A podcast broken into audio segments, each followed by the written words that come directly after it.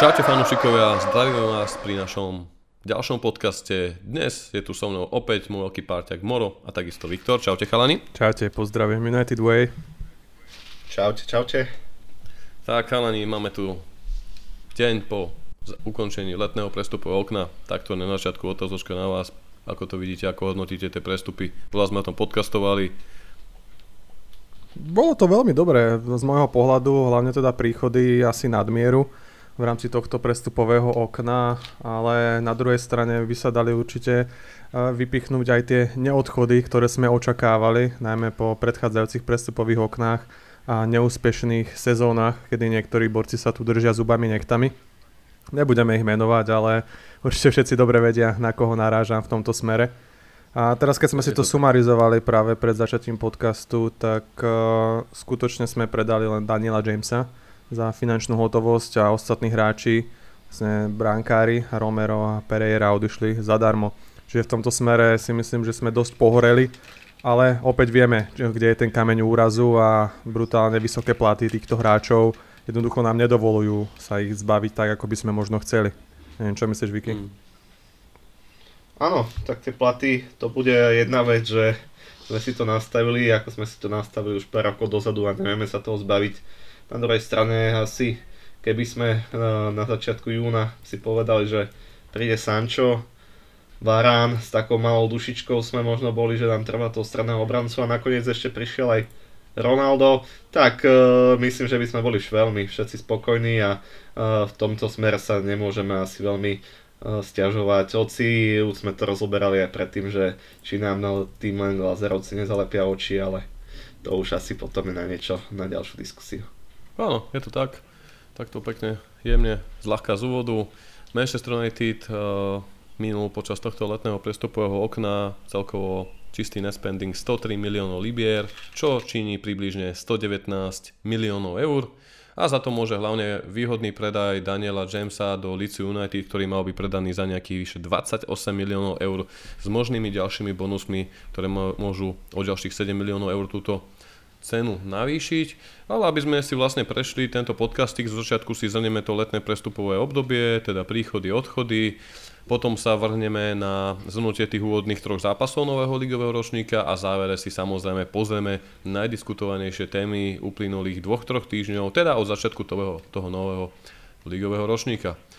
Aby som to tak nejako načal, samozrejme z tých príchodov je medzi nimi brankár Tom Heaton, o tom sme si už hovorili v tom minulom podcaste, z akých dôvodov asi prišiel. Samozrejme, dlhodobý cieľ Červených Diablov, Jadon Sancho, francúzsky obranca Rafael Varán a za posledné dni obrovská senzácia, veľká bomba Cristiano Ronaldo. Bolo to naozaj veľmi hektické počas tých dvoch dní, myslím teda ten štvrtok a ten piatok, kedy jeden deň to vyzeralo, že možno pôjde na Etihad v priebehu v noci sa to všetko zmenilo a nakoniec Cristiano zameril na Old Trafford, ale k tomu sa ešte určite dostaneme. Poďme najskôr asi k tým odchodom. No ako ste už chalani povedali, z klubu odišiel Daniel James, ktorý bol jediný predaný hráč. Uh, Viktor, ty si si pozeral aj tú štatistiku vlastne, že on je v tej prvej desine najdrahších predajov klubu. Áno, ono je to dosť smutné a vtipné zároveň, že uh, Daniel odišiel za nejakých tých 28 až 29 miliónov eur čo nejaký prepočet 25 miliónov libier a robí to z neho len tretieho hráča, ktorý odišiel, teda tretieho najdražšieho hráča po odchode Cristiana Ronalda z klubu. E, za viac sa predali len Lukaku a Di Maria a celkovo len piatý hráč za viac ako tých 25 miliónov libier v histórii klubu, čo je ešte asi trúfalejšie.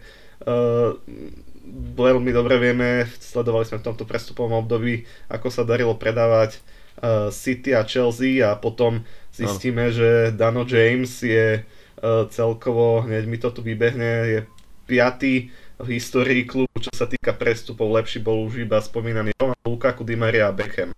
Hmm. Takže to je dosť na uváženie, že za tých 12 rokov sme predali za viac ako 25 meg- megalibier fakt iba troch hráčov hmm. a pritom aké mená tu boli Depay. Depay šiel za 16 miliónov, sa aj s nejakými samozrejme uh, bonusmi, ale naozaj je to na uváženie a pekne to deklaruje to, ak, aké vedenie máme a čo sa im darí a nedarí vybaviť. Uh, len doplním, že uh, čo som chcel, áno, teda, že Daniel mal ísť do toho lícu už 2,5 roka dozadu a až teraz sa to vlastne podarilo. Dnes ano. môžeme mu poďakovať uh, za to, čo spravil pre klub, ale asi to bolo málo. Asi sme sa aj zhodli v redakcii, že je to sympatický chalan, Makač uh, nevypustil súboj, ale hmm. bohužiaľ uh, asi to nestačilo na náš klub. Je to tak. Ja som ho v minulom podcaste žela, nazýval takým druhým Jessim Lingardom, ak si spomínate. Presne som to hovoril, že tento typ hráča sme tu už mali, mladý talent, ktorý dokázal počase iba behať a to bola jeho hlavná devíza. Ale ako sme sa bavili, toto na klub ako United jednoducho nestačí. Že tie ďalšie veci, ktoré musí pridať, hráč na krídle, aby dokázal obísť jeden na jedna, dobrý center, tak to absentovalo a neboli to, že pol sezóny, kým si zvykne, ale nevidel som to u Dana od začiatku až prakticky do posledného momentu, kedy mm. na ihrisku obliekol náš dres, čiže aj z môjho pohľadu je to jednoznačne správny krok. Áno, určite. Aj pre klub, aj pre neho, hlavne pri tej konkurencii, ktorá sa tu dala dohromady počas tohto leta. Mimo iného, Daniel James nastúpil v drese Červených diablov do 74 súťažných duelov, v ktorých zaznamenal celkovo 9 gólov. Určite si najviac spomíname asi na ten úvodný gól pri jeho debute do siete Chelsea. Ako si Moro povedal, alebo aj ty Viktor, bol to veľký sympatiák, pracan, ktorý naozaj na ihrisku drel, ale bolo toho málo asi v jeho veku a myslím si, že Swansea City, Marcelo Bielsa, ktorý ho chcel už pred tými v tom, v tom lete roku 2019, ak sa nemýlim, tak naozaj uh, nie, pardon, v januári 2019, Leeds. tak Leeds, Leeds, tak, tak bude pre nich platným hráčom a tam môže naplno roz, rozkvitnúť, takže musíme mu držať palce a a možno ešte raz kúpime späť v tejto dobe futbalu. Naozaj nikto nikdy nevie, ale aby som tu iba tak uh, zosumarizoval, mimo iného ešte v rámci Odchodov je aj Sergio Romero a Joel Pereira, teda dva golmani Manchester United. Tí odišli z klubu po vypršaní zmluvu zadarmo, čo opäť, ako si aj Viktor poznamenal, a čo sme už mnohokrát tých podcastoch za možno celý posledný rok kritizovali alebo ukazovali ako veľkú slabinu zo strany Červených diablov. Predaje jednoducho Myslím si, že či Joel Pereira vo svojom veku 24-25 rokov alebo skúsený Sergio Romero, ktorý to neraz dokazoval, že bol naozaj výbornou dvojkou a kedykoľvek mohol chytať v hociakom inom klube ako jednotka, odišli zadarmo, takže ja si myslím, že za týchto dvoch golmanov sme minimálne tých 10-12 miliónov eur získať mohli. Bohužiaľ, odišli zadarmo, ako mnohí iní hráči pred nimi, ktorí odišli buď zadarmo alebo za úplne smiešné sumy. Mám tu pred sebou teraz aj takú štatistiku zo Sky Sports, e, aktuálnu deň po prestupovom okne, kde si zhrnuli vlastne total net spending, to znamená, že všetky predaje e, odpočítané od investícií do nových hráčov. Mm, najväčší nespending má Arsenal 131,8 miliónov libier, potom vlastne nasledujeme my s tými 103, 100, 103 miliónami librami, čo je naozaj brutálne zo strany vedenia, že tie nákupy po Johnom Murtogom, Darrenom Fletcherom, boli efektívne si myslím, keď si zoberieme do aký, akých hráčov priniesol Arsenal a akých hráčov podpísali United, tak je to naozaj, že OK. Na treťom mieste je Manchester City, 72 miliónov libier spending, na štvrtom mieste je West Ham so 63 miliónmi a na piatom je Leicester. Pre zaujímavosť Liverpool 11 miliónov, spending Chelsea 3. Takže naozaj Zas Liverpool nejako veľmi nenakupoval, skôr mali nejaké predaje a Chelsea tá, aj keď nakupovala, dokázala aj výborne predávať, takže v tomto prípade máme ešte veľký priestor na zlepšenie, ale tak ako sme kritizovali v tých mnohých predchádzajúcich podcastoch, či už počas tých protestov proti majiteľom, alebo aj minulý rok na to slabé letné prestupové okno, ja si myslím, že toto leto môžeme považovať za celkom uspokojivé. Možno ako všetci hovoria, mohol prísť nejaký ten stredopoliar na ten defenzívny post, ale Uvidíme, ako to počas sezóny bude prebiehať. Sú tam hráči, ktorí by tam mohli hrať, je to len na nich a keď nie, možno s ním prestupom okne tam bude taký potrebný kauf. A ešte, aby som to dokončil, sú tu hráči, ktorí odišli na hostovania. Myslím si, že toto všetko dopadlo na jednotku, pretože ešte v tom predchádzajúcom podcaste sme boli dosť takí kritickí, keďže veľa hráčov tu v tom období ešte bolo. Ale aby som si to tu dovolil prečítať, Brandon Williams odišiel na hostovanie do Norwich City, Facundo Pelestri sa vrátil do Deportivo Alaves, Axel Tuanzebe odišiel do Aston Villa, kde už v minulosti pôsobil, podobne ako James Gardner do Nottinghamu Forest, Ed Lard odišiel do Swansea City, Andreas Pereira odišiel na hostovanie do brazilského Flamenga, kde mu polovicu platu bude platiť Manchester United. Wow, OK, pokračujem. Ďalej, Tahi Chong, Birmingham City, mm, Dylan Levitt, Dundee United, Reese Divine, St. Johnstone, to je klub, uh, Dishon Bernard, Hull City, Will Fish, Stockport Country, Ethan Gabbard, Doncaster Rovers a bohužiaľ Amadovi Dialovi hostovanie nevyšlo, mali o neho záujem Feyenoord alebo Crystal Palace, ale bohužiaľ Amasi počas uplynulých dní poranil stehený sval a mimo hry by mal byť približne 4 až 6 týždňov, takže škoda, ja som toho Amada ešte chcel vidieť na hostovaní, ale možno dostane šancu a bude takou alternatívou a zastúpi to miesto potom Danielovi Jamesovi, že bude hrať tej 21 ale zároveň ho na niektoré zápasy Ole povola do toho Ačka, takže v tomto, v tomto prípade je to je to takto. Je tam niekto, čo vás prekvapilo, alebo ste možno čakali ešte niekto dohodnúť, naozaj mohol odísť a ostal v klube? Z môjho pohľadu sú tieto hostovačky veľmi dobre vyriešené tento rok. A konečne, mm. dalo by sa povedať. Veď ako si spomínal, Axel už pôsobil vo Vile a už aj v prvých zápasoch nastupoval v základnej zostave. No, takže tam si myslím, že sa dokáže uplatniť James Garner, takisto v strede zálohy Nottinghamu Forest už odohral nejaký zápas. Čiže toto sú presne hostovania, ktoré naši borci potrebujú. Brandon Williams to isté. A sú to kluby, hmm. ktoré pôsobia v Anglicku. Jednoducho hostovania mimo ostrovov sú často pre tých hráčov nie nezmyselné, ale nedajú im možno to, keby boli v druhej, v tretej anglickej lige, predsa len ten štýl futbalu a, celkovo zvykanie si na prostredie, ako v pozícii Fakunda Pelistriho, druhú sezónu po sebe ide hostovať do Španielska. Ako, nevideli sme ho ešte hrať v prvom týme, nechcem ho súdiť, ale je to už u mňa taký, taký signál toho, že asi na tých ostrovoch neviem, či nechce byť, nezvykol si, je to pre ňo náročné ale presadiť sa po dvoch hostovaniach v Španielsku, potom do prvého týmu United e, bude úplne o niečom inom. Ako Brandon Williams, mm-hmm. ktorý sa môže vrátiť v skvelej forme. Na druhej strane nechali sme si tu Dioga Dalota po pomerne úspešnom hostovaní v AC Milano, kam sme ho nechceli znovu pustiť, jedine na predaj.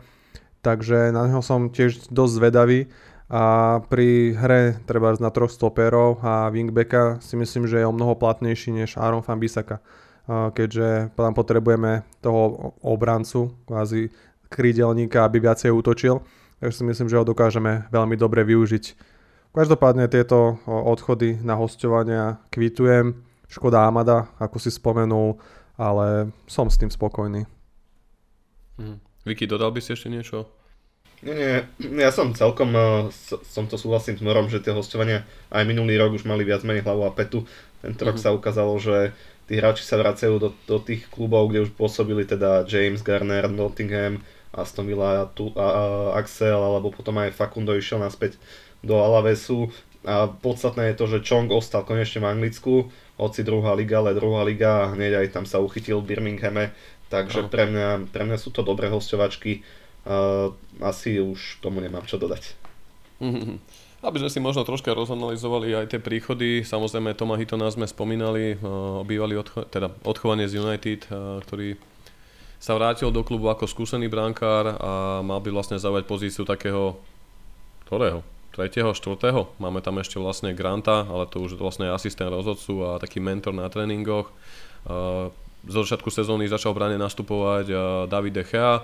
Toto sme riešili aj v tých predchádzajúcich podcastoch, keďže ten mal takú slabšiu fazónu tú minulú sezónu a dokonca čas publika československého volalo po Dechevom predaji, ale Dean Henderson kvôli zraneniu, kvôli ktorému vynechal aj európsky šampionát, mal také komplikované leto a aby toho nebolo málo, tak uh, vlastne mal pozitívny test aj na koronavírus a poslednú dobu sa vlastne doliečoval, takže práve dnes, deň po prestupovom okne, by mal Dean Henderson naskočiť do zápasového rytmu a to v zápase proti Stoke City za zatvorenými dverami, ktorý sa uskutoční v Carringtone, kde by mali dostať šancu hlavne hráči, ktorí nemajú reprezentačné povinnosti, takže dá sa tam očakávať aj štart Donio van de Beka, alebo navratilca po rok aj 3 ročnom zranení Phila Jonesa. Držme chalanom palce, aby nabrali nejakú zápasovú prax a potom to bol určite Jadon Sancho, o tom sme sa už mm, rozprávali v mnohých podcastoch, Jadon Sancho prestúpil z Dortmundu za 73 miliónov libier, teda bola tam podstatne nižšia cena ako minulý rok. Jadon Sancho zatiaľ v tých úvodných troch zápasoch odohral celkovo 117 minút, ak sa nemýlim, aj som to dal do takého príspevku na náš Facebook.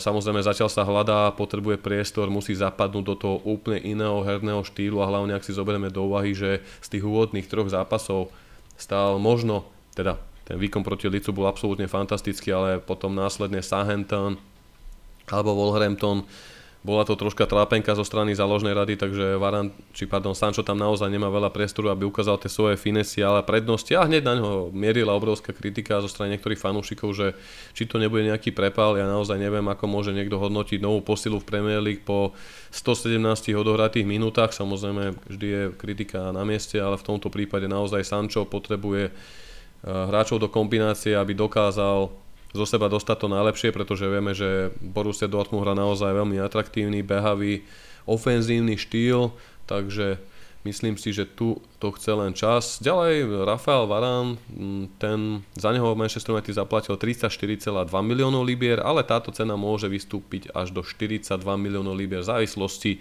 od rôznych eh, bonusov, získaných trofeál, počtu odoratých zápasov za mňa absolútne prestup, ktorý som možno, nie že nečakal, ale stále som sa dlho obával, že či náhodou jeho agent nehrá nejakú mediálnu hru, podobne ako pred dvomi, tromi rokmi Sergio Ramos, ak si na to chalani spomínate, kedy nakoniec aj tak zotrval v Madride a preto som si nemyslel práve, že po odchode Ramosa do Parížu Saint-Germain by Florentino Pérez pustil aj takéhoto hráča.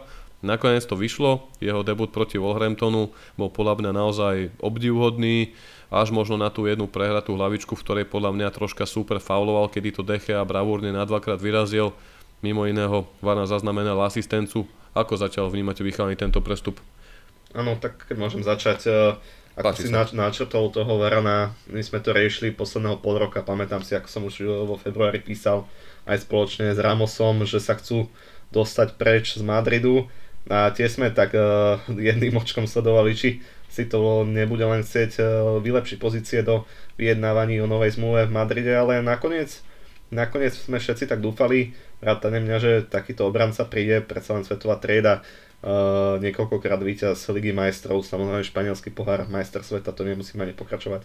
Uh, ja som zatiaľ spokojný, je vidno, že potreboval aj on trošku dlhší návrat, uh, predsa len uh, zo začiatku v reále tiež neotrénoval uh, po, tej, po, po navrate z Eura. Myslím, ak vôbec jeden tréning, alebo ani ten mal e, predtým, ako sa rozlúčil so spoluhráčmi a odletel naspäť do... Teda, Nemá od... žiadny, že vraj dokonca, hej, hej, no. Áno, tak nemal vôbec žiaden a odletel až tak do UK, kde už nasledovala karanténa a vlastne pripojil sa až niekedy v priebehu ligy, už ako začal, myslím.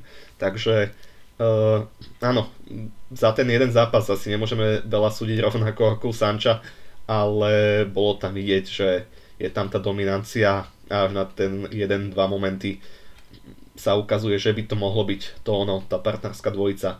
Samozrejme ešte, ešte môže prekvapiť Viktor, ktorému by to možno ešte vedel lepšie klapnúť, alebo Erik, ale myslím, že Varan je jasným, jasným, jasným eh, lídrom, novým lídrom obrany spolu s Erim. A tak, tak to má byť. Ja som len rád, že prišiel. Veril som, že príde, lebo naznačovali to nejaké vyjadrenia, ale tak samozrejme, že sme radi, že je tu a ešte kým sa zohrá, teraz opäť repre pauza je vonku, tak uh, uvidíme. Podľa mňa až v tom oktobri a novembri uvidíme naozaj jeho uh, čistý vplyv na našu hru, lebo po zápase a potom opäť po tých dvoch týždňoch e, pauzy sa asi nebude dať veľa hodnotiť. Hmm. Hmm. Zaujímavé, mne bolo také zaujímavé, že keď som pozeral tie prvé dva zápasy, či už proti Lícu, alebo teda Sahentonu, že z tej dvojice Harry Maguire, Viktor Lindelov bol práve v mojich očiach Viktor ten istejší aj dôraznejší. Samozrejme, Harry má za sebou náročné mesiace, bol zranený na Euro, hral naozaj veľký počet zápasov a samozrejme každý má sem tam slabší zápas každý deň, ale je to už taký dobrý signál z môjho pohľadu, že si hráči uvedomujú, že aký, aká postava, aký obranca do toho klubu prišiel a aj ten Viktor si pravdepodobne vstúpil do svedomia a o to viac začal makať, čo bolo na tých jeho prvých dvoch zápasoch vidieť, ale už v treťom zápase, teda v tom poslednom proti Wolverhamptonu dostal prednosť Rafael Varán a podľa mňa im to s Herim celkom fungovalo. Veľkou výhodou je, že Rafael Varán vie veľmi dobre plynule hovoriť po anglicky, čo ukázal aj v tom svojom prvom interviu pre klub a naozaj zatiaľ môžeme byť radi hlavne za ten peniaz. Veľa sa tu špekuluje o tých ich platoch, naozaj veľmi veľa špekulácií som videl, riešia to možno niekedy viac uh, naši rivali ako naši samotní fanúšikovia. Uh, predtým ako prišiel Cristiano Ronaldo, bol najlepšie platený hráčom klubu Davide Gea s platom 350 tisíc libier týždenne na druhom mieste, po Pogba 290 tisíc libier týždenne, pričom práve Rafa Varán a takisto aj Jadon Sancho sa majú pohybovať na úrovni 230 až 260 tisíc liber týždenne, čo si myslím je za takýchto hráčov naozaj ešte celkom solid price a je tam aj nejaký ten priestor na to budúce vyjednávanie, takže naozaj Jadon Sancho aj Rafael Varane môžeme byť Môžeme byť radi, že sa takéto niečo uskutočnilo, hlavne za tú cenu, za akú sa to podarilo. No a nakoniec, teraz, posledný piatok, ešte deň predtým to vyzeralo, že náš stratený syn, veľký fenomén, Cristiano Ronaldo zamerí na Etihad, ale najskôr sa vás spýtam chalani, že ako, aké boli vaše prvé pocity úplne tak spontánne, alebo Moro, povedz ty, ty si ho veľmi vždy tak miloval, čo ťa poznám celý život. Áno, veď eh, Rooney Ronaldo bola taká dvojica, ktorá ma odchovala v United, takže bolo to pre mňa veľmi mm. emotívne a z okolností v piatok večer, keď to oznámili, tak sme mali takú výročnú večeru s manželkou Takže tá, tá si to príliš neužila, keďže som potom celý večer iba rozprával o príhodách, zápasoch a, a veciach spojených s Kristiánom. Jasné. Takže, takže tak, ako veľ, veľmi som sa z toho tešil a myslím si, že to klubu vie pomôcť z viacerých hľadisiek. Samozrejme nemôžeme od neho očakávať, že bude strieľať góly ako na bežiacom páse, ako v minulosti. Aj keď vylúčené to nie je, je vo vynikajúcej fyzickej forme, a stále je to bombardér, ale Premier League je predsa len náročná, ale vzhľadom na jeho kvality aj mentálne a to, čo vie dodať týmu v kabíne či, alebo na ihrisku, keď sa týmu nedarí, hmm. tak si myslím, že je to obrovská spruha pre mladých, ale aj pre starších hráčov a taktiež z marketingového hľadiska to bude neskutočné, keď oznámia to číslo. Dnes sa špekuluje o sedmičke, Cavani už si prepísal na svojom Instagrame Nick na Cavani 21 po Danielovi Jamesovi. Takže sa očakáva, že nám Premier League vyhovela vo výnimke, o ktorú sme požiadali a Rony dostane sedmičku. Tak to bude predaj dresov trojnásobný ako Messi si dovolím tvrdiť, keďže United je taký, taký pojem, taká značka o mnoho významnejšieho charakteru ako práve Paris Saint-Germain. Tak zo všetkých týchto hľadisk, a aby sme asi aj vypiekli Rybník City, Neviem, do akých mm. pokročilých štádí sa tam Mendes dostal. A, Dostanem sa k tomu. Áno, áno. Takže zo všetkých tých hľadisiek si myslím, že to pre nás má veľký význam a bude veľkým prínosom teda aj na ihrisku, aj mimo neho. Viktor? Áno, tak ja som bol eh, vo štvrtok mimo domu, ale nejako očkom som sledoval nejaké správy a keď som sa vrátil už v piatok do obeda, tak už sa tu začal pomaly otáčať a som nechápavo sledoval, čo sa tu deje za tých 6, 8, 12 hodín a úplne milo ma to prekvapilo už takúto bombu. Asi tento rok sme očakávali najmenej, lebo každé leto sa to spomínalo, každé leto tu bol nejaký rumor o tom, že Kristianu sa vracia domov. A klub aj priznal, že oni to vôbec nečakali, že toto leto by sa niečo také mohlo podariť. Za mňa je to, za mňa je to určite skvelý prestup. Máme tam dvoch skúsených hráčov na hrote útoku, Ronaldo, Cavani, od ktorých sa bude učiť Mason Greenwood, stále iba 19-ročný chalan, ktorý rozhodol náš posledný zápas, takže o tom o, sa nebojím, o útok sa vôbec nebojím. Bude to Jasne. rovnaká posila, ako keď bol, alebo rovnaká, ešte väčšia, ako keď prišiel Zlatan z pohľadu toho mentálneho nastavenia. Gólového tiež nastavenia si myslím, že stále má potenciál dávať tých 25 gólov za sezónu vo všetkých súťažiach, možno aj 30 podľa toho, ako bude pripravený fyzicky, ale áno, je to, je to niečo skvelé. No, spieval som celé, celý piatkový večer, až sa na mňa pozerali, že či, či mi to ten Ronaldo zaplatil, aby som tak spieval. A, takže áno, tam a nič iné ako spokojnosť nemôže byť.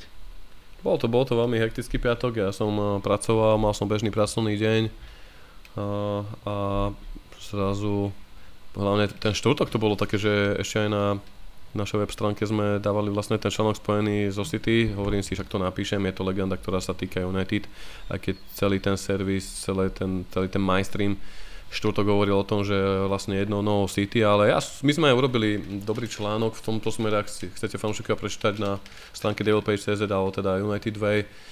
Uh, je tam článok Ideme do toho, ako Manchester United zabezpečil Ronaldo návrat v prebehu pár hodín, tak si to môžete prečítať, ale veľa sa o tom nahovorilo, bolo to naozaj ešte štvrtok, všetko vyzeralo, nasvedčovalo tomu, že je dohodnutý zo City.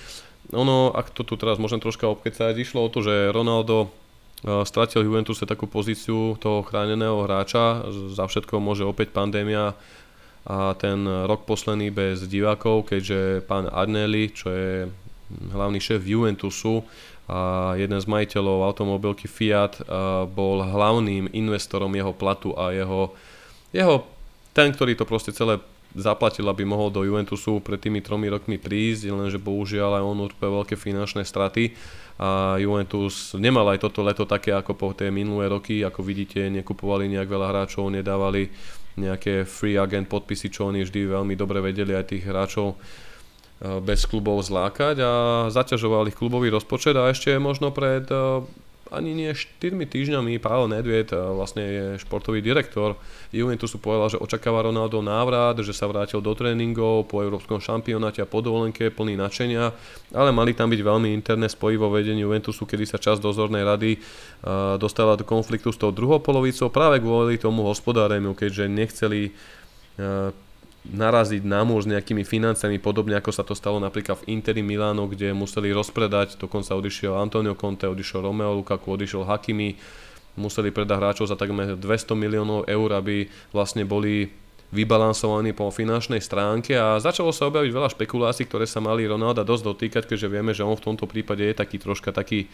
narcis a nemá rád, keď ho keď, ho, keď si ho ľudia v klube nevážia, mm, nemusíme hovoriť o fanúšikoch, ako to bolo, keď odišiel z Reálu fakticky, bez nejaké veľké rozlúčky jednoducho odišiel a to sa nemusíme baviť, čo v Reále a čo pre Reál urobil.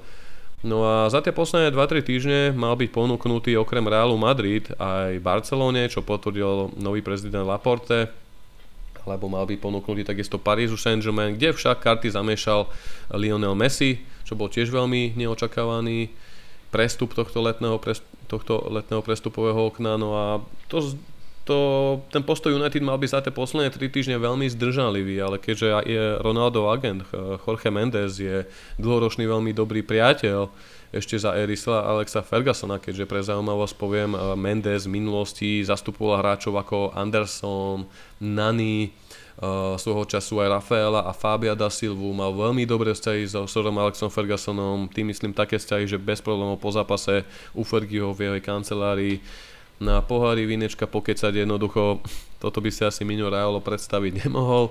No ale práve preto Mendes do posledného, do posledného dňa, do poslednej chvíli udržiaval taký gentlemanský, férový postoj aj, aj voči Manchester United a jediný klub, ktorý mal splniť Ronaldové požiadavky a dokonca ich predčiť vyššími, vyššími, lepšími, lukratívnejšími podmienkami, ako má v Juventuse, kde mal týždenne zarábať okolo 500-550 tisíc eur, malo byť práve Manchester City. A presne ten minulý štvrtok, keď všetky tieto informácie prúdili, že vlastne City splnilo jeho požiadavky, tak práve z tej noci zo štvrtka na piatok, kedy Európa sa ponorila do nočného spánku a naopak Amerika išla do toho bežného pracovného dňa, sa mala táto informácia od Mendesa dostať cez eh, Eda Woodwarda až ku samotným Glazerovcom, kde mal Mendes urobiť veľký progres pri rokovaniach alebo pri tej komunikácii, že mal vyslovene cez Worda poslať odkaz Joelovi Glazerovi, že nech to porovná s prípadným príchodom uh, Bradyho do Tampa Bay Buccaneers, čo je jeden z najlepších quarterbackov NFL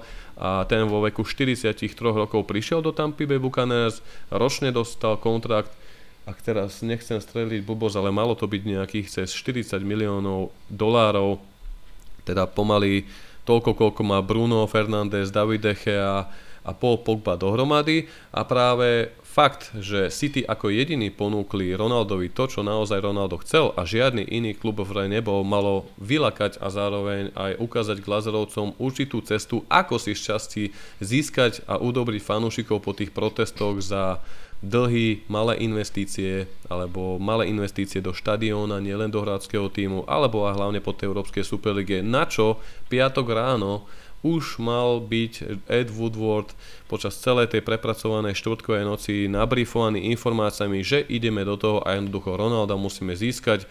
Samozrejme mal sa do toho obuť ako Bruno Fernández, Ronaldo Krajana spoluhra z reprezentácie, tak aj Rio Ferdinand, ktorý si mal s ním podobne ako Patrice Eura písať cez sociálne siete, komunikovať cez mobil a hlavne mal do toho zasiahnuť aj samotný Sir Alex Ferguson, ktorý mal kontaktovať osobne Ronalda, pričom Ronaldo v priebehu pár hodín piatkových ranných mal súhlasiť s ponukou kontraktu United, ktorý mal byť výrazne nižší ako ten, mm, ktorý mu ponúkal náš meský rival, náš hlučný sused. Uh, Juventus Turín pomimo toho požadoval za jeho služby 15 miliónov eur, ďalších 8 miliónov eur môže dostať za prípadné Ronaldové úspechy United, takže naozaj smiešná suma. Avšak Ronaldo sa stal samozrejme najlepšie plateným hráčom klubu a to s platom okolo 380 tisíc libier, čo je možno 450 tisíc eur. Ja som čítal aj nejaké informácie okolo 450 až 500, ale uh, tie informácie, ktoré mám, sú z prostredia uh, Manchester United, z ľudí, ktorí majú blízke kontakty na klub. Samozrejme, nech to je ako to je. Akcie Manchester United vzrastli v piatok o 9%, čo zvýšilo hodnotu klubu na New Yorkskej burze New York Stocks Exchange o takmer 300 miliónov dolárov a takisto tam bol okamžitý prílev 100 tisíce nových followerov na sociálne siete. Takisto museli byť veľmi spokojní aj tí naši sponzori, či TeamViewer, a, alebo ďalší, ktorí dostávali veľmi veľkú kritiku na sociálnych sieťach a na tej antiglazerovskej kampani, takže naozaj, či už to budeme brať tak, že Mendes využil City ako takú, ako takú skratku, alebo takú, nechcem to povedať, že vôbec nie, že vydieranie, ale ako takú, takú páku na zástupcov United, že ty si nakoniec povedali, že a ideme potom Ronaldovi, tak naozaj tam malo byť to, že Ronaldo si uvedomoval, že ak by išiel do City,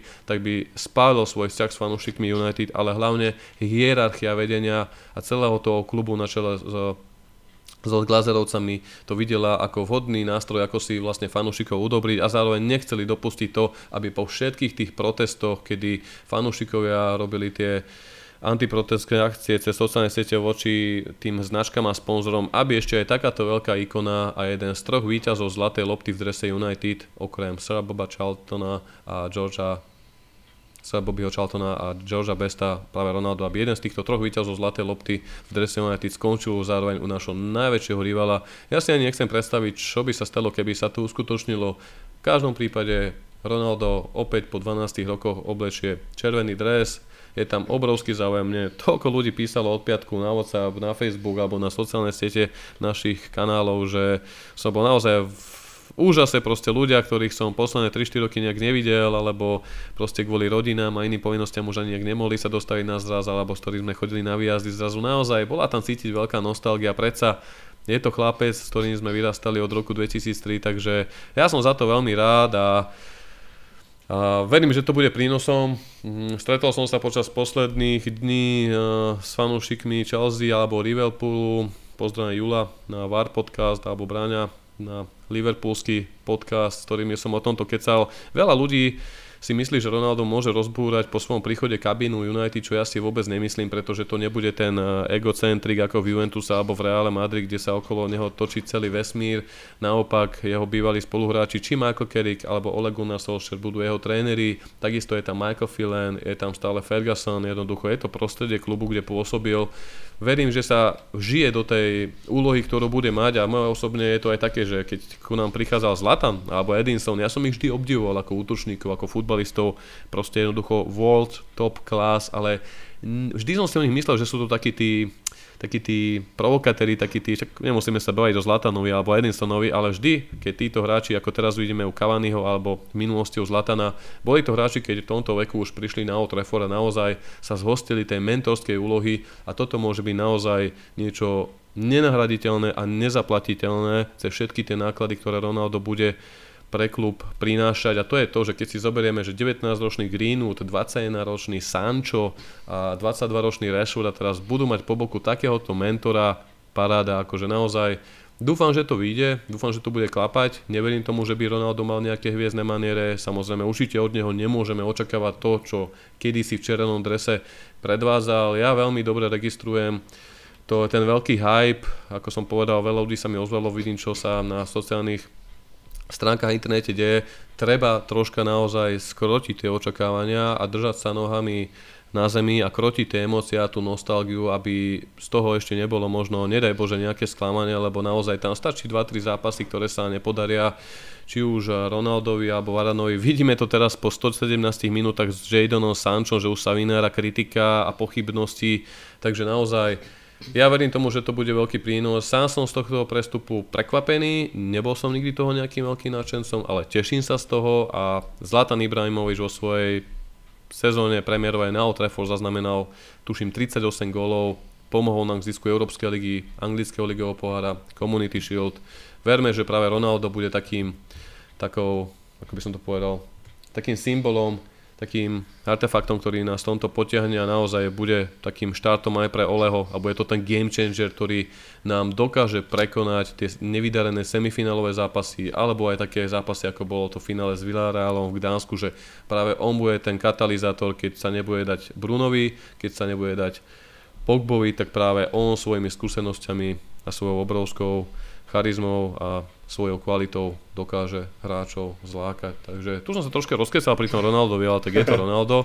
Pekný monolog si dal. Si nás tro, hey, trošku hey, no, ja dal sa... do pozície poslucháčov, ale vo, vo všetkom samozrejme súhlasíme, veď tieto informácie si myslím, že sú pre vás fanúšikovia veľmi zaujímavé a prínosné, keďže ich nezoženiete len tak eh, na trhu. Takže sme určite radi. Ja by som len jednu vec, čo si tam povedal, že fanúšikovia by spálili mosty, tak e, máme nejakých fanúšikov, ktorí už spálili aj niečo iné ako mosty. Pozdravujeme Miška, Miška z redakcie.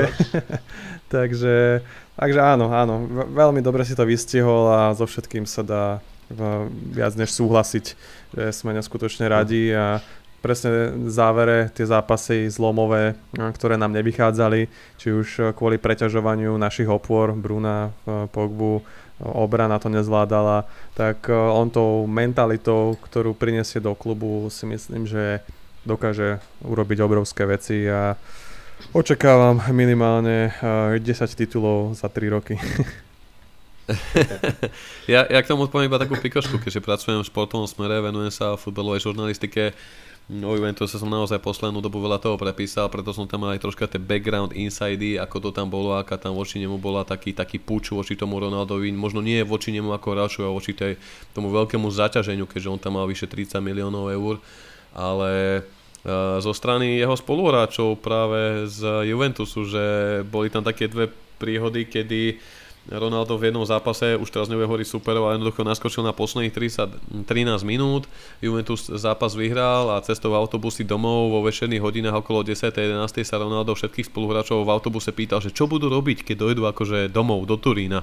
A všetci hráči odpovedali, no však kríz e, máme po zápase, tak pôjdem domov, budem sa venovať priateľke, ďalší budem hrať FIFA, tretí budem hrať Netflix a Vlastne Ronaldo bol urazený, že nikto s ním po návrate do Turína večer o 10.11. nechcel ísť do posilovne, pretože on bol nespokojný s tým, aký mal záber v tom zápase a že sa málo spotil a tak ešte o 11. večer si dal nejaký tréning, ale on má byť v tomto naozaj veľmi, veľmi zásaditý, dokonca... Klasik, klasik by som, som povedal. He, he, dokonca som čítal minulý týždeň na jednom periodiku, že ako prebieha jeho bežný deň, že má presne nalinajkované jedlo, kedy ho je, dokonca, že denne si ide zdriemnúť na po dve hodiny trikrát a za každý deň si dáva čisté návlečky kvôli akože nejakým alergiám, parazitom. Takisto každý deň sa zatvára do tej kryokomory a dáva si povinný vešený bicykel. A proste aj tá muskultúra, alebo keď mu robili tie fyziotesty, tak uh, bolo, že vlastne on v jeho veku má telo ako keby o 10 rokov mladšieho športovca, čo je naozaj fascinujúce. A tým chcem presne naraziť na to, že v tom Carringtone, keď teraz bude a bude využívať tie moderné facilities a všetko, čo k tomu patrí, tak nedaj Bože, aby teraz niekto ako Jesse Lingard alebo Phil Jones, ktorý má dlhodobé za tie roky zranenia,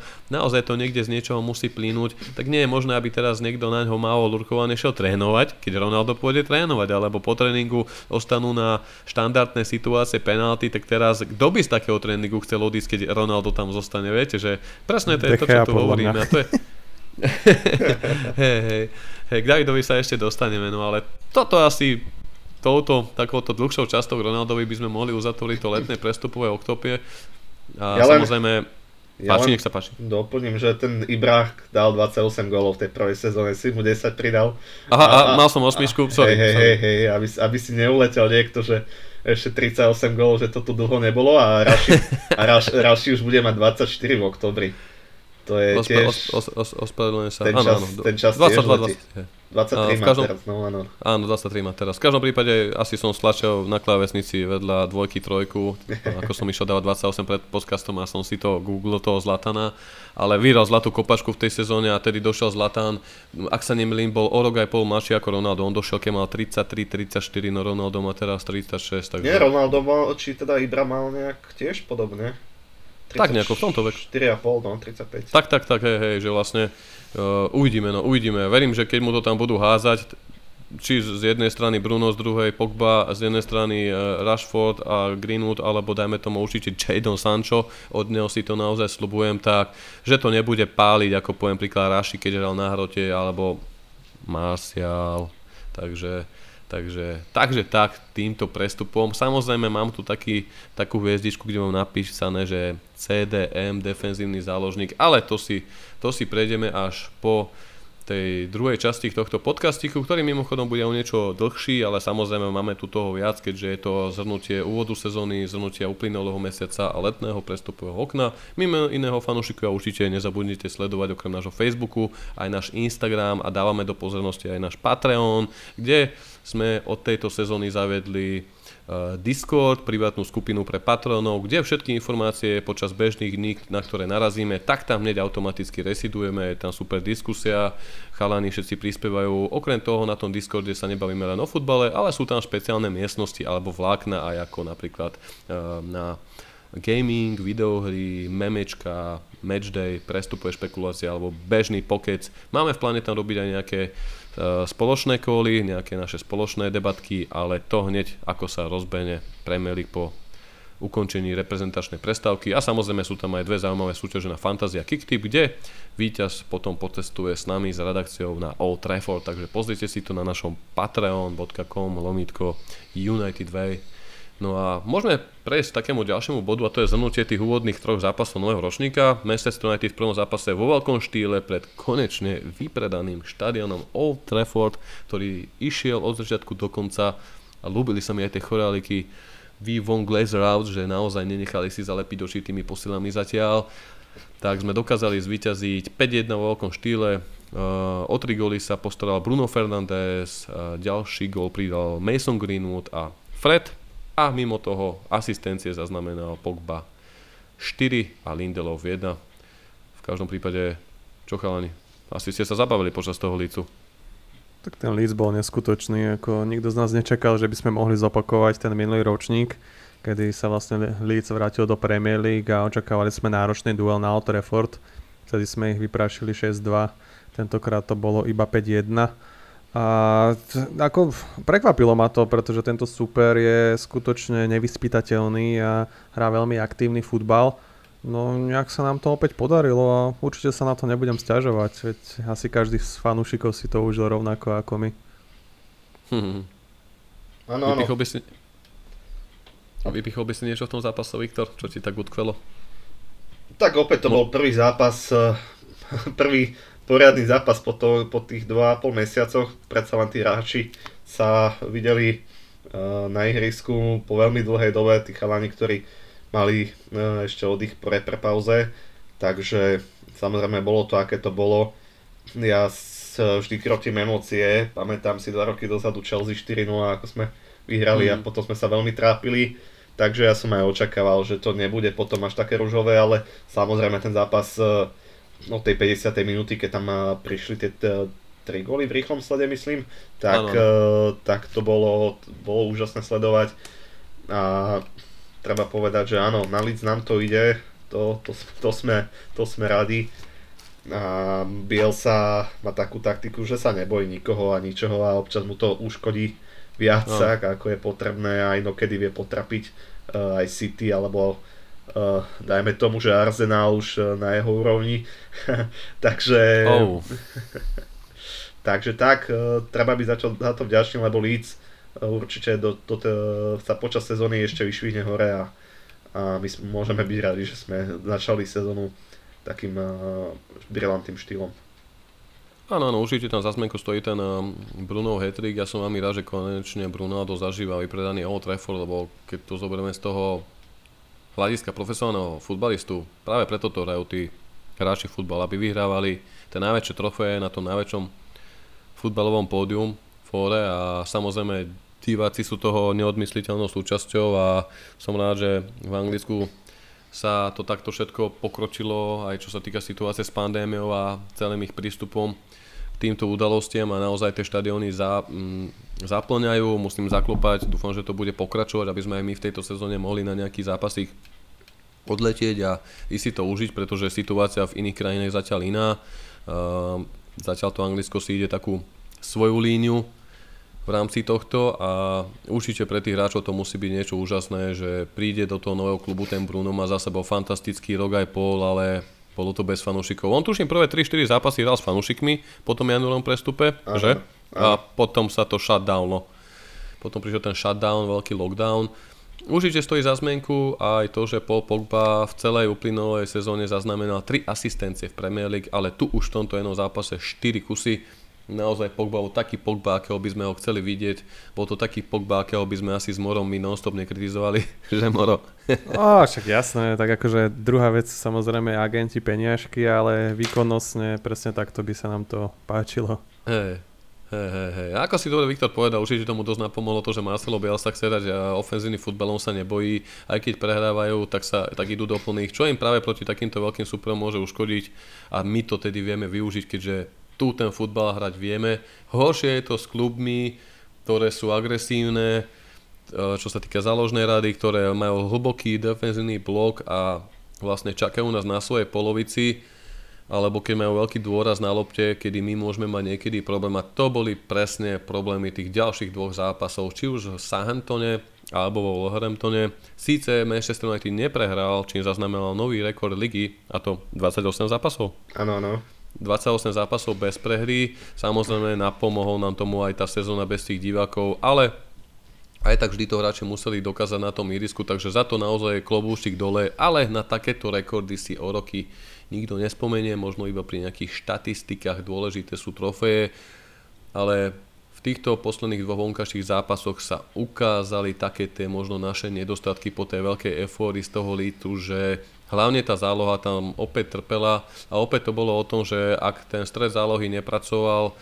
mm, a nebol taký dôrazný, tak sa nedostali tie lopty k tomu Brunovi a Pogbovi, čím fakticky sme ostali na hrote úplne taký, že bez zuby. Aj keď proti tomu Sahentonu tam boli nejaké 2-3 šance, ak sa nemilím, uh, Martial tam mal dobrú šancu na bránkovej čiare, takisto Bruno tam mohol skorovať, alebo Pogba tam mal jeden veľmi dobrý výpad, keď vnikol peknou kľúčkou do 16 a potom to dal vedľa pravej tyčky tesne mimo, ale takisto sme tam mohli aj prehrať, keďže mm, po jednom závahaní Harryho Maguirea sa dostal super do nečakaného breaku na dve rýchle nahrávky a Vtedy sa ukázal výborný David Dechea, ktorý ma naozaj teší, že potvrdzuje zatiaľ tu ten svoj post jednotky a odpoveda na tú veľkú kritiku. No a potom samozrejme tu to, o čom fanúšikovia diskutovali, hlavne počas tých posledných prestupových dní a hlavne počas toho deadlineu, že sme všetci ešte tak v kútiku duše čakali príchod toho defenzívneho záložníka, keďže ako isto vieme, eh, Scott McTominay musel podstúpiť operáciu, trápia ho triesla kedy by mohol byť mimo možno až 4-6 týždňov, ak sa nevyskytnú žiadne komplikácie, takže v týchto zápasoch pravdepodobne aj ďalej bude dostávať prednosť či už Matič alebo Fred. A práve po práve Fred si tam dal ten vlastný gól pri tom zápase proti Southamptonu, kedy svedci otvorili skóre, ale myslím si, že tomu gólu troška predchádzal taký faul na Bruna Fernandeza, ktorý tam bol troška stiahnutý k trávniku, kedy Southampton získal loptu a išli do rýchle akcie, čo dokázali aj zo šťastí Matečovanej strely od Freda skórovať, ale ako sa hovorí, karma niekedy tieto veci vráti a to sa stalo v tom poslednom zápase, kedy zas tu bol možno taký otázny zákrok Paula Pogbu, o ktorom sa dosť diskutovalo na Rubena Nevesa, po ktorom sme sa zase my dostali k lopte a asistenciou Rafaela Varana dokázal skorovať Mason Greenwood a vyhrali sme tým tesným výsledkom 1-0 proti Wolverhamptonu. Ale tam sa opäť ukázal troška ten slabý povedal by som až tragický stres zálohy, kedy tragický Fred, z ktorého som dosť sklamaný, pretože naozaj na Copa Amerika som ho jedným očkom sledoval a žal tam veľké superlatíva, ale zas juž, južnoamerikánsky turnaj je asi niečo iné ako anglická Premier League, ale naozaj Fred Síce je najlepší, čo sa týka zisk, zisku lopt, ale on ich aj naopak veľmi veľa stratí. Takže ako toto chalani vnímate, aby som to tak zhrnul, lebo som sa tu troška tak obkecal u týchto dvoch zápasov, ale či už ten Sahenton alebo ten Wolverhampton presne ukázal tú zálohu, že tá nám to asi momentálne najviac škrípe. Presne, presne je to tak, ako si povedal. No jednoducho, toto sú typy súperov, ktorí nám nechutia a je to vidieť, odkedy je vlastne Ole pri kormidle od začiatku sú to, ja to nazývam, že drevorúbačské týmy, aj keď tam majú pár mm-hmm. šikovných borcov, ktorí vedia niečo vymyslieť, nejaký priamy kop alebo inú, inú štandardku, pár kľúčiek na krídle alebo behajú ako Adama Traore. Takže toto sú také týmy, ktoré nám fakt nechutia a často ich nevieme zlomiť, keď nevyužijeme svoje šance, ktoré máme v týchto zápasoch. A to sa potvrdilo či už so Southamptonom, kedy na začiatku sme tam mali určite priestor na to, aby sme eh, dali 1, 2, 3 góly. Naopak proti no. Wolves to bolo skôr opačné a až do nejakej 55. minúty sme nevystrelili na bránku. Čiže v tomto dueli eh, neviem, čo si naši chlapci mysleli, ale bolo to o mnoho náročnejšie a opäť sa potvrdilo, že keď hrá Pogba v strede s defenzívnym záložníkom ako je Fred, tak eh, si nemôžeme byť ničím istí. A toto bolo z našej strany dosť náročné a myslím si, že to bude problém aj do ďalších zápasov, preto dúfam, že to, čo sa nepodarilo v tomto prestupovom okne, naplníme v tom ďalšom zimnom, kedy bude naša priorita práve defenzívny záložník. A tých možností je, je ich veľmi veľa aj za priateľné peniaze, že nemusíme investovať stovky miliónov, veď jeden z nich už teda je pase a to Kamavinga, ktorý išiel do Realu, obrovský talent francúzského futbalu. A taký nie je úplne defenzívny, ale skôr box to box by som povedal Saul Niguez išiel na hostovanie do Chelsea s opciou na prestup takže tie možnosti sa zúžujú. Každopádne sú tam Mandy D. Rice a podobné mená, ktoré by som si u nás veľmi dobre vedel predstaviť a myslím mm. si, že by nám to veľmi prospelo, pretože poskladať všetky tie ofenzívne SA dohromady a hrať neustále na dvoch defenzívnych záložníkov bude skoro nepredstaviteľné, veď eh, spomínal si na začiatku, že si to asi viac rozoberieme a možno budeme vedieť čerpať aj z vlastných zdrojov, či už nejaký Viktor Lindelov alebo podobné typy, kedy sme aj Phila Jonesa skúšali na defenzívnom záložníkovi, že by reštartoval svoju kariéru. Phil? Áno, áno. Takže ako myslím si, že by to mohlo fungovať aj v tomto smere a teraz už neskoro plakať nad rozľatým mliekom, keďže sme to nestihli. Musíme uh, hrať s tým, čo máme a snáď to bude fungovať výťazne. Ja, ja, ja som si tu pripravil um, také štatistiky uh, z 23 a Opta Stats, uh, týkajú sa minulej sezóny. A vlastne týkajú sa porovnaniu Nemenu Matiča, Scottyho, McTominaya a Freda z pozícií tých uh, defenzívnych šestiek a v nadpojitosti na to, že ako sa najlepšie darilo Brunovi pred nimi, keď sa tu stredali títo naši traja rôzni stredopoliari.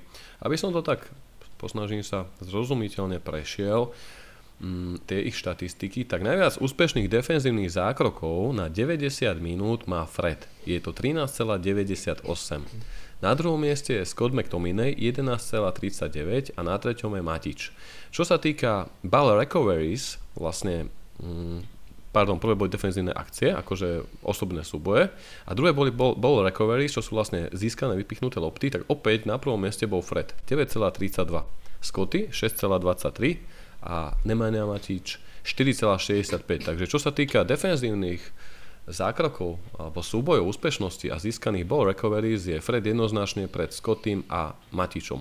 Čo sa zase týkalo straty lopt alebo uh, faulov, ktoré sme menovali súperom, v tomto najviac v negatívnom slova zmysle vynikal Scott McTominay. Podotýkam, že hovorím o tej minulej sezóne, hej, 2020-2021.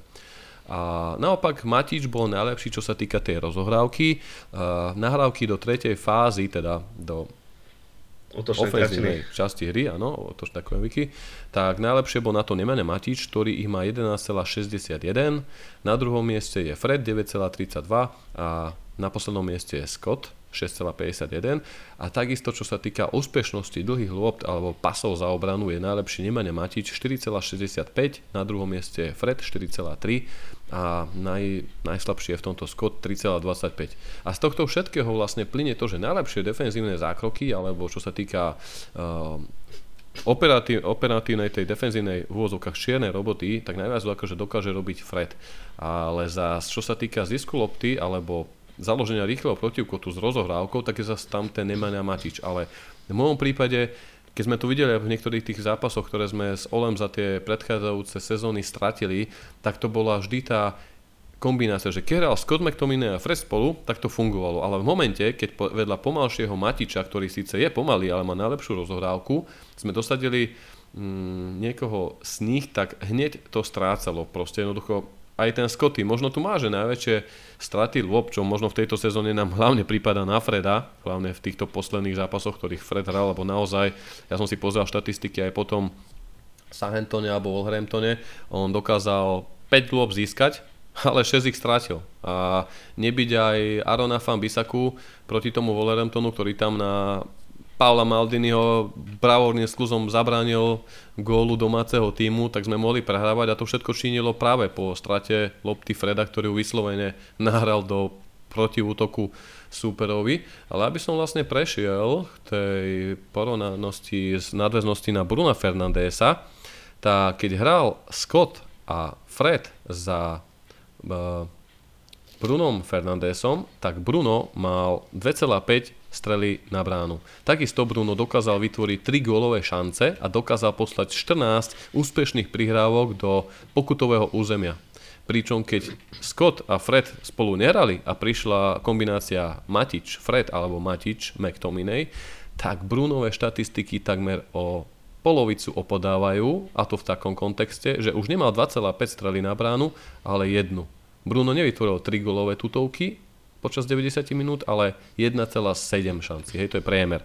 A takisto tých 14 úspešných nahrávok do pokutého územia klesli na úroveň 9 a takisto aj dribbles, teda uh, preniky, alebo teda hej, dribbling, nemal 2,8 alebo 1,6, takže Jedine ako sa Brunovi najviac darilo, aby sme z neho vyťažili, to bolo v kombinácii s Fredom a McTominayom a pokiaľ nastúpili v tomto zložení, že Fred, McTominay a Bruno, tak United ne, nikdy v tejto zostave neprehrali a z 9 zápasov 6 krát zvyťazili a 3 krát remizovali. Takže podľa mňa je to dosť veľa vravné o tom, čo tam funguje, čo tam nefunguje a aj preto som troška prekvapený, že sme nezabojovali viac o ten eh, post toho stredopoliara, toho defenzívneho. Aj keď ma zase veľmi prekvapuje, že niektorí ľudia, hlavne počas toho posledného deadline, troška um, zúfali za tým Saulom, ale Saul sa vyjadril, že on nechce hrať toho defenzívneho záložníka v Atletiku Madrid a práve preto je pripravený na novú výzvu, takže on tam bude skôr hrať takú osmičku by som povedal. A práve na tú osmičku si myslím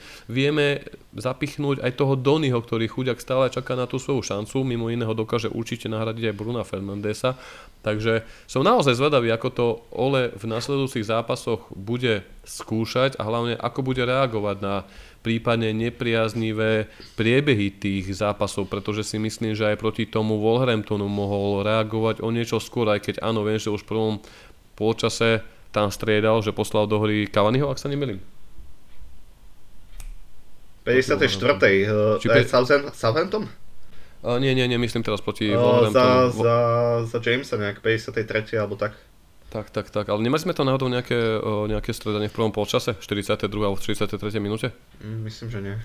Nie, tak to bolo potom v druhom polčase. Tak potom, pardon, ospravedlňujem sa, sa mi to asi zlieva s tými Oleo stredaniami. 53. Pref... minúta.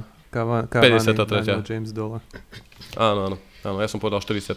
tak sa veľmi ospravedlňujem, ale to už si asi, že, Možno, že si želám to, aby som už videl to, čo od Oleho nevidím za tie roky a to je práve tie reakcie na ten zápas, aby bol oveľa variabilnejší v tomto, možno aj ako jeho skúsenejší náprotivovci, či už Pep Guardiola alebo Jurgen Klopp a bude to určite veľmi diskutované, ale zase na druhej strane nemyslím si, že možno aj ten Sál by vyriešil tento náš problém. Skôr som si tam ja osobne, keď niekoho želal, tak to bol NDD z Lestru, ktorého vnímam akého takého Kanteho 2.0. Takisto sa tam spomínal ten Declan Rice, ktorého má byť práve Ole Gunnar Solskjaer veľký fanúšik. A takisto tam bol spomínaný ešte záložník Brightonu, ak sa nemýlim, ktorý hrá stredopoliara, len ma teraz nenapadne meno, som si to ne... V každom prípade nikto na ten post neprišiel.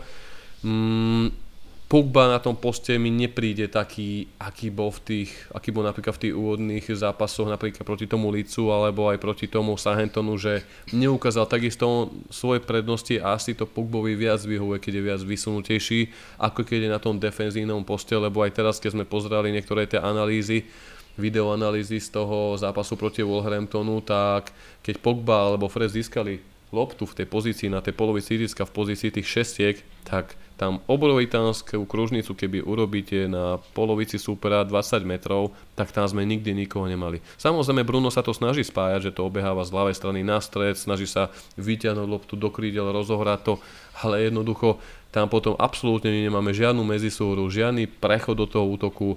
A tým pádom môžeme mať na hrote možno aj Cavaniho, Môžeme tam mať možno aj Ronalda môžeme mať aj na krídle toho Sanča, pokiaľ sa k ním tie lopty nedostanú z konštruktívnej rozhodávky cez konštruktívny prechod do útoku, tak jednoducho sa budeme trápiť. A ja v tomto chcem veriť, že Donny van de Beek dostane svoje šance, počas leta dosť na sebe zapracoval, je to vidieť aj na tom, že nabral svalstvo, pracoval na svojej kondičke, Dokonca sa tam dneska deň po prestupu Mokne objavil nejaké správy, že bol záujem o jeho hostovania, klub to mal zablokovať, čo ma troška prekvapila komunikácia jeho agenta, keďže ešte dva týždne, alebo minulý týždeň dokonca som písal o tom, že mm, si nemyslí, že jeho hráč odíde, keďže Ole Gunnar Solskjaer má s ním počítať, takže som zvedavý, ale aby som posunul už konečné slovo vám, ako to vnímate to? Myslíte si, že tam Ole bude musieť nejak zakombinovať s tým Matičom, alebo si myslíte, že by to možno v tom rozostavení 4-3-3, teda voči určitým týmom, kedy budeme chcieť hrať uh, ofenzívnejšie, možno zalepí tým Doným, pričom Doný bude mať také tie osmičkové povinnosti, alebo ako to vy vidíte, chalani? Skúste nad tým podebatovať vy. Tak jedno je jasné, že keď chceme hrať 4-3-3-3, teda 4-3-3, tak nemôžeme tam napchať aj, aj Pogbu, aj Bruna, aj Donyho. Mm. Lebo veď Pogba nebude hrať určite na krydle. V tomto smere sa mohol stiahovať e, trošku hlbšie a späť dozadu keď hral z ľavého krídla pri 4-2-3-1. Sám, sám neviem, čo očakávať od Oleho, pretože s tými prestupmi na niečo načrtol, akože by sa to mohlo zmeniť tá, to rozostavenie, ale uvidíme, ako, ako verí opäť, všetko je o tej dôvere hráčom, videli sme to, videli sme to minulú sezónu, uvidíme, čo to spraví s Fredom, teraz čo to spraví s Doným, ktorý ktorý podľa tých informácií, ako si načrtol, ja som to dneska sledoval, tak uh, mal dokonca ísť na hostovanie do Evertonu a mal to zamietnúť samotný Solskjaer, že v klube aj s tým boli spokoj, spokojní a dohodnutí, že by tam aj išiel, ale, ale samotný manažer to mal zrušiť. Uh, neviem naozaj, uh, vieme, že Fred a Scott uh, to bola dobrá dvojička minulú sezónu. Aj pred minulú sa už ukazovali solidne, ale ako náhle tam e, je pomalší Matič so Scottým, ktorý tiež nie je nejaký rýchlik, alebo potom e, Fred e, a Matič, ktorý jemu už nestíha tiež rýchlostne, takže zaostáva niekde vzadu a keď sa dostanú cez Freda, tak je to ako by sa dostali už aj cez Matiča. Je, bude to veľmi náročné poskladať, ale myslím, že keď sa vyzdraví Scotty, tak tá 4-3-3 by mohla byť cesta k úspechu. Nielen uh, možno proti uh, slabším superom, ale možno aj proti silnejším, hoci vieme, že Ole nemá rád nejaké vysoko ofenzívne formácie proti City a Liverpool, takže uvidíme opäť, ako sa to stále pozliepa. Po tej repre ako si sadnú k tomu Ronaldo, Cavani, Sancho, Rashford bude snáď Fido mesiac tak eh, Greenwood naozaj, útok, útok je postarané, ale tá záloha, eh, záloha ostáva otáznikom. Je to tak. Hmm. Ja som na druhej strane, ja som na druhej strane zvedavý, že ako to Ronaldo poskladá. Keďže predpokladám, že môže sa stať, že bude trošku kafrať Olemu do roboty, ale nie však... Vy, vy... Jak za Portugalsko na Euro, presne, keď vyhrali. Presne to, som to, to pred áno, presne som to chcel akorát Tuším vyťahnuť. tá Liga národov, keď to Portugalsko vyhralo úplne ten prvý ročník tam tiež. Bude to zaujímavé, akože nemyslím si, že by to nejak extra hrotilo, ale možno tam budú nejaké typy alebo momenty, kedy nám to bude pripomínať Kepu a mm. jeho penaltový rozstrel, o ktorom sa rozkecal pred pár mesiacmi, že ako to vlastne bolo a že ho to mrzí. Ale mm. dovolím si tvrdiť, že Donny by dokázal v momentálnej situácii plnohodnotne nahradiť Scottyho keďže jeho beriem skôr ako osmičku, než defenzívneho záložníka. Áno. A dosť sa tomu čudujem, že to Ole nevyskúša, pretože do tej koncepcie, ktorú aktuálne hráme, teda kde Pogba zaskakuje na ľavom krídle a stiahuje sa do stredu na miesto Rashforda zraneného, tak si myslím, že práve Fred s Donym by to dokázali veľmi dobre pokryť. Donny teda svojim pohybom a takisto aj futbalovým myslením by to dokázal veľmi dobre rozhýbať a posúvať loptu do ďalšej tretiny ihriska už práve na Bruna alebo prípadne on je zvyknutý hrať po zemi a na krátke prihrávky. Takže fakt po zisku lopty to len posúvať do tých strán hore na ďalšiu líniu a toto si myslím, že by stálo minimálne za skúšku proti týmto superom, ktorí majú zatvorenú obranu, aby tá lopta bola neustále v pohybe.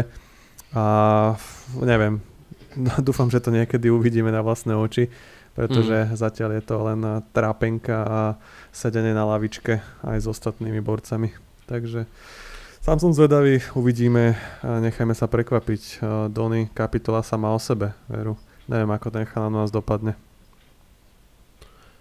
Pekne si to povedal. No a to sa týka ale u mňa aj toho Ronalda, ktorého si tu už spomenul, že tešil som sa z jeho príchodu, ale ja sa vôbec neobávam toho, že by mal nejaké ego, alebo že by bol ego maniere, alebo nejaké vlastné hviezdne maniere. A skôr sa obávam toho, že ako to teraz ten Ole e, zohrá, skombinuje, ako bude reagovať na nepriazne výsledky, aby aj tých hráčov nejak, poviem príklad, mm, herne uspokojil, aby mali minútaž, lebo vieme, ako to bolo v tej prvej sezóne, keď tam zaváril toho Pogbu s Matičom a tedy to fungovalo aj s tým Brnom, keď sme sa vrátili, takisto aj v minulej sezóne už sme v apríli Dubnu alebo teda v maji v kvietnu šlapali vyslovene vodu niektorí títo hráči a to sa úplne potvrdilo tou prehrou proti Lestru, následne proti Liverpoolu a v tom finále sme proste nevedeli rozhodnúť to víťazstvo a nakoniec sme nakoniec sme pohodili, takže tohto sa troška obávam, aby zase na, naozaj možno Cavani nedopadol ako Ighalo, že o ňom nebudeme vedieť, alebo si to náhodou nezlizne, nedaj Bože Mason Greenwood alebo Sancho, ktorý bude ole nejak prehľadať, alebo nie že prehľadať, ale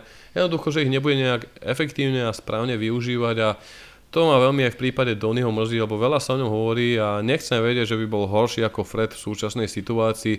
Takisto ako si Moro dobre poznamenal, ja ho takisto vnímam ako osmičku, čo hral aj v Ajaxe, takisto alebo na ten Bruno Post, ale tak aj keď je napríklad ten Matič pomalší, ale vždy má najlepšiu rozhorávku, tak proste keď tam bude Matič v mojom ponímaní vie výborne hrať takého toho predstopera, pred tými stopermi, hej keby vedľa neho bol niekto taký variabilnejší ako Dony, ktorý má za dobrú kombináciu a dobrú rozohrávku v kombinácii s tou dobrou rozohrávkou Matiča, tak jednoducho nech oni dvaja to rýchlo cez nejaké rozhorávky prechodov útoku alebo teda natrenované tieto signály, neviem povedať, čo trénujú, netrénujú.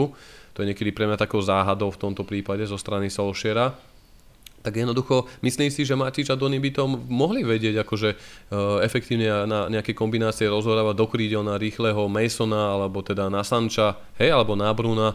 Samozrejme tam bude treba nejak zapracovať teraz aj toho Pogbu, ktorý je platnejší práve či už na tej osmičke alebo na tých vysunutejších pozíciách za Brunom, takže na toto som naozaj zvedavý, ale dúfam, že sa nedožijeme toho, že tam bude Ole natvrdo teraz pretlačať Pogbu aj Bruna, aby obidva hrali, aby boli spokojní a aj keď to na tom trávniku nebude fungovať, tak to aj tak tam bude skúšať 2, 3, 4, 5, 6 zápasov a titul v ťahu. To je presne to isté, ako keď sme teraz poslednej sezóne, hlavne na začiatku roka, čakali asi tuším 8 alebo 9 zápasov, či vôbec sa Martial chytí. On tam dal tuším jeden jediný gól, až kým sa v Marci nezranil, kedy konečne Ole zapracoval do hry Cavaniho a nemusíme sa baviť o tom, aký mal Cavani od jary do konca sezóny prínos pre tú hru, takže nebojím sa toho, že tí hráči by to nevedeli mm, zvládnuť. Ja naozaj sa obávam, či to dokáže zvládnuť dole, ale nechcem zatiaľ malovať čerta na stenu. Uh, budem a chcem veriť tomu, že Ole sa ponaučil z tých predchádzajúcich sezón, lebo už tu nie je pol roka, už tu naozaj nie je ani rok a tých hráčov jednoducho musí poznať, takže na toto som naozaj zvedavý. No. Sú tam také otázniky, na ktoré odpovedať nevieme, ukážu to až ďalšie zápasy a uvidíme. No. Ako sme spomenuli, mám tu teraz už tie najdiskutovanejšie témy. Uh, Marcus Rashford operácia ramena Scotty McTominay triesla, mali byť v prebehu uh, podľa toho, ako sú posledné informácie spojené Rashfordom, začal s rehabilitáciou v Carringtone. Pred týždňom sa objavili informácie, že to zranenie sa malo skomplikovať a mohlo by to byť až 12 týždňov, avšak našťastie hneď na to 1-2 dní už boli fotografie z Carringtonu, že Rashford začína individuálne trénovať a údajne na konci septembra, na konci tohto mesiaca, ktorý sa začal, by mohol byť v dispozícii. Každopádne Raši má čas, nech sa dá do poriadku, dlho sme na neho veľa toho nakladali, Máme tam za neho nejaké alternatívy. Ja som napríklad bol veľmi potešený, že v poslednom zápase proti Wolverhamptonu Ole vystredal Sanchez a Marciala, ak si spomínate, a Antony tam začal z tej ľavej strany, kde naozaj aj snažil sa podržať loptu, snažil sa nejakú kombináciu. Uvidíme, na to, co som naozaj zvedavý.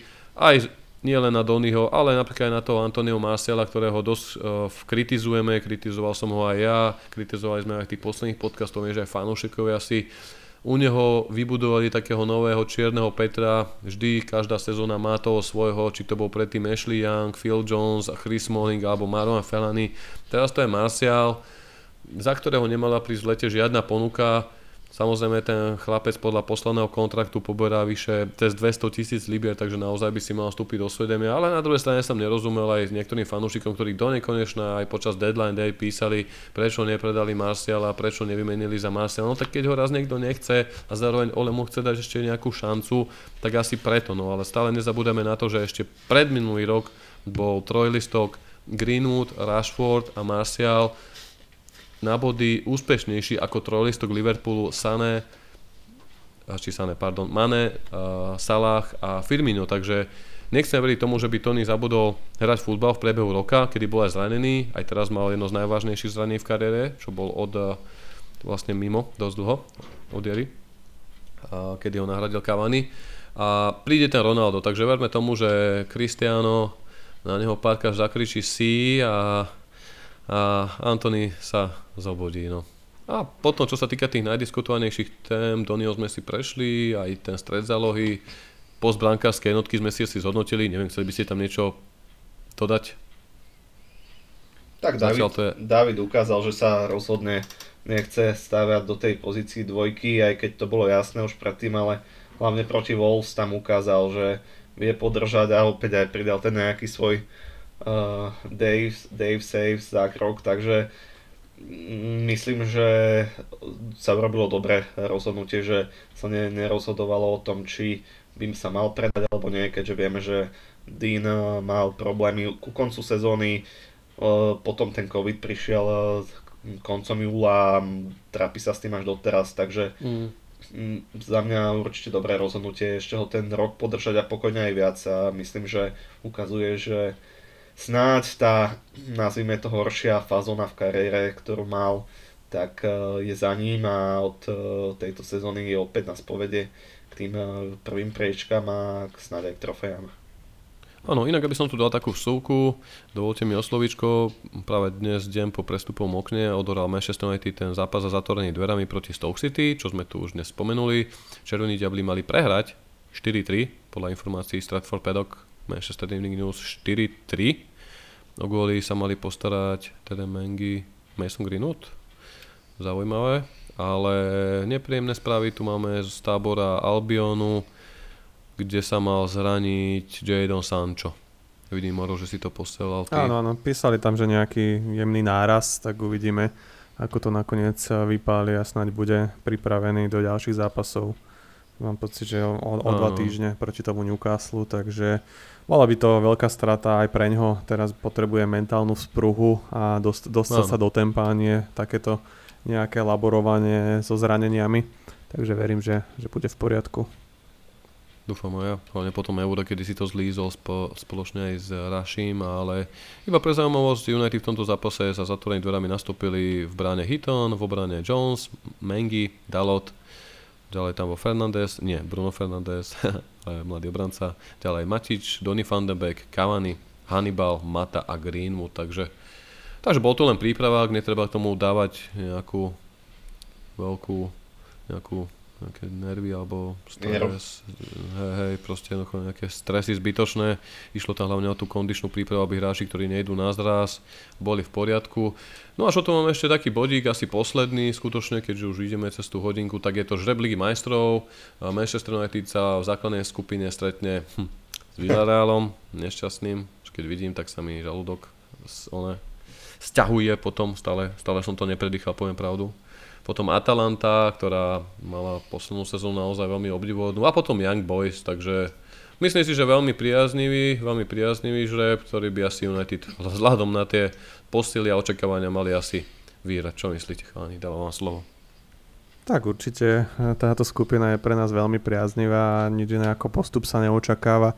Aj keď vieme z minulosti, že nám o mnoho viacej asi chutia silnejšie týmy a tie slabšie sú pre nás také menej priaznivé, keďže sa zaťahujú a e, svojim nefutbalom nás dokážu zdeptať na toľko, že potom nedokážeme skórovať ale myslím si, že by to malo byť prakticky bez problémov a v takejto skupine by eh, mohli dostať potom eh, ku koncu šancu aj hráči širšieho kádra. Takže dôležité bude od začiatku nastúpiť a pozískavať body, čo bude treba a potom to už len potvrdiť, nie že dopadneme tak ako v minulej sezóne, kedy sme mhm. vyhrali s Parížom, s Lipskom a nakoniec Bašek Šehir nás pochoval a tie zvyšné zápasy v skupine už vyzerali ako vyzerali. Takže niekdy to nie je isté, ale vzhľadom na to, akých superov sme mohli dostať a akých sme dostali, si dovolím tvrdiť, že jarná časť by mala byť povinnosťou. Áno, až e, trošku to bude opäť zaujímavé sledovať, pretože máme tam Young Boys, Uh, potom je tam BSM doma a potom v tom oktobri bez, bez, takže to nebol ľahký žreb, keď tam máme ku koncu Liverpool, Tottenham, Tottenham, Leicester na začiatku oktobra, tak máme tam mm. dvakrát Atalantu, čiže Atalanta naozaj uh, posledné dva roky asi uh, pre mňa jeden z najväčších skokanov v Európe, uh, takže bude to veľmi ťažké.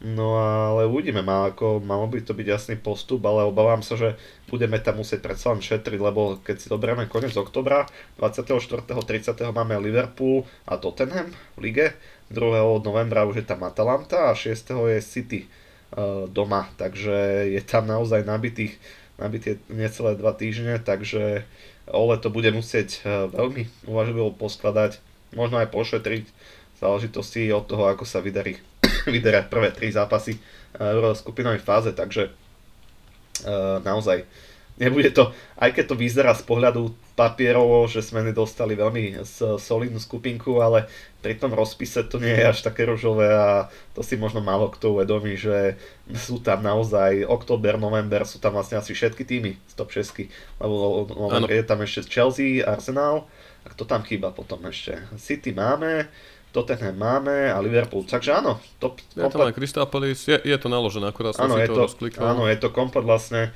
top 6 uh, eh, vrat a medzi to vložené dva zápasy eh, Ligy majstrov, takže hmm. nebude to vôbec nič ľahké, ale, ale pokiaľ chceme pomýšľať na trofé, tak eh, to musíme zvládnuť. Presne tak, ako povedal Ole Gunnar Solskjaer, za, uh, titul nem, nemôžete vyhrať v prvých 6-7 zápasoch sezóny, ale môžete si ho tam prehrať. Preto ma aj troška mrzí tá remíza s tým Southamptonom, pretože v tom zápase sme mali minimálne 2-3 tutovky, kedy sme si mohli urobiť pohodu v tom dueli a naopak nakoniec sme museli ešte to doťahovať a keď sa pozerám na ten septembrový rozpis po reprezentačnej prestávke, kedy dúfajme, že všetci hráči sa vrátia v poriadku, tak nás čaká domáci zápas s Newcastlom, nasleduje vonkajší zápas Ligy majstrov proti Young, Be- Young Boys, nasleduje vonkajší zápas proti West Hamu, potom tam máme dokonca opäť West Ham, a to v rámci anglického ligového pohára FL Cup a Zostavujúce septembrové zápasy sú dva domáce zápasy, jeden s Aston Villou v Premier League a potom Villarreal na Old Trafford, takže nie tu máme celkom slušnú porciu zápasov, raz, dva, tri, 4, 5, 6 zápasíkov po reprezentačnej prestávke, Za ktoré by sme mali, za 18 dní, dobre si podotkol, takže naozaj musia tam hráči zamakať takéto zápasy jednoducho ako ten Newcastle. West Ham posilnil, fakt David Moje za posledný rok urobil neskutočný progres, čo sa týka trénerov Premier League, to akože dole klobúk, možno ako predtým sezónu uh, Nunes Santos vo Wolverhamptone, ale potom napríklad tá Aston Villa, budeme to musieť tieto zápasy zvládnuť, lebo príde október a potom už nás tam čaká zápas s Evertonom, s Leicesterom, s Liverpoolom, Tottenhamom, Manchesterom City, no, Watfordík, ale potom opäť Chelsea, Arsenal, takže wow, teším sa na to, dúfam, že sa budú dať robiť nejaké sledovačky, dúfam, že tá celková pandemická situácia bude dobrá, aby sme si to troška užili aj my už ako komunita, lebo už nám to strašne chýba aj mne a dúfam, že aj na ten Old Trafford sa nám podarí vytestovať, budeme o tom samozrejme informovať a asi to je dané všetko by som aj povedal. Sme sa tu fajn zakecali, všetko sme si rozbrali chalani, teda ak nechcete niečo dodať. Asi nie, myslím si iba, že na tie zápasy by som očakával rovnakú zostavu na všetky. Zase by som to úplne nepreceňoval, ale nechám sa príjemne prekvapiť. Ani nehovor, ani. Ja viem, že tak troška strandujeme, samozrejme je to myslené zlom, ale aby sme to naozaj tak skrotili, ako som už dnes povedal, to, čo sa tu deje za posledných 4-5 dní od toho potvrdenia toho Ronalda, je to naozaj obrovský hype, tie očakávania budú obrovské, preto fanúšikovia, užívajme si to, ale nohami pevné na zemi. Vieme, aké robil Ole chyby, vieme, aké sú jeho stra- slabé stránky, vieme, že ten program bude naozaj náročný a tam stačí jeden, dva zápasíky, nejaké zaváhanie, nedaj Bože Varan podletí nejaký center alebo Ronaldo nepremení nejaké dve tutovky a to bude taký silný mediálny lynč toho Solskjaera, že spomeňme si na Mourinha, aké to bolo po tých prvých dvoch celkom serióznych sezónach v tej tretej. Spomeňme si na Luisa Fanchala, Davida Moesa v tomto radšej spomenať ani nebudeme a presne aj v rámci United agendy chceme pozerať už iba dopredu a chcem veriť, že sa Solskjaer v tomto ponaučil a že si z toho zobrali už iba to najlepšie aj z tých nevydarených semifinálových zápasov, ktoré za sebou má, alebo aj z toho prehratého finále. A že možno to povýšime na ten vyšší stupeň, podobne ako náš veľký rival z Anfield ktorý tiež v tých úvodných dvoch, troch sezónach pod klopom prehral v finále či Európskej ligy, či poháru, ale nakoniec Dokonca aj to finále náskôr prehrali v Kieve z Real Madrid, ale už potom, potom to dokázali pretoviť do úspechov, keď došli vhodné posily v podobe Alisona alebo Vichila van Dijka. Verme, že aj Rafael Varane, Jadon Sancho a Cristiano Ronaldo budú tými elementami, ktoré tento tým po kvalitatívnej a mentálnej stránke posunú na vyššiu úroveň a že naozaj táto sezóna bude taká, akú si konečne želáme a stiahneme na nejaký pohár, pretože aj z môjho pohľadu a pri pohľade na Solskjaera. To bude kľúčové, lebo žiadny manažer z jeho predchodcov nedostal takú podporu, keď som si to pripravoval do podcastu, keď som bol ako host v podcaste VAR, nejak odpočúvam, teda odporúčam počúvať na Spotify chalanov, veľká stranda, tak som si to ščítaval podľa informácií Transfer Market a tam to činí na priemer na jeden ročných zhruba 130 miliónov takže Ole naozaj cez 420 miliónov libier plus minus už obdržal, čo je veľký peniaz, skoro 170 miliónov viac ako Mourinho, takže Ole potrebuje potvrdiť to, že si zaslúži to miesto, že na to má a hlavne aj to, že si zaslúži a obhají si ten kontrakt trojročný, ktorý dostal, pretože v opačnom prípade to môže byť naozaj veľmi, veľmi, veľmi zlé, ale nechceme bostodovať samozrejme. Ďakujem vám chalani za tento podcast. Asi to už nebudem My ďakujeme Rado za pozvanie a za pokecík. Rado sa stalo. Ďakujem aj ja. A dá sa povedať, že po reprezentačnej prestávke by sme už chceli mm, nabehnúť na taký konceptík v rámci United Way, ktorý sme si posledného pol roka pripravovali, hlavne cez letom sme sa o tom veľa v našej redakcii debatovali. Samozrejme potrebujeme ešte nejaký pár týždňov na fixnutie všetkých vecičiek na webe, takisto pripravujeme nejaké novinky, doplnky, ktoré sa tam budú postupne doplňať, ale momentálne chceme náskôr nabehnúť na túto obsahovú štruktúru.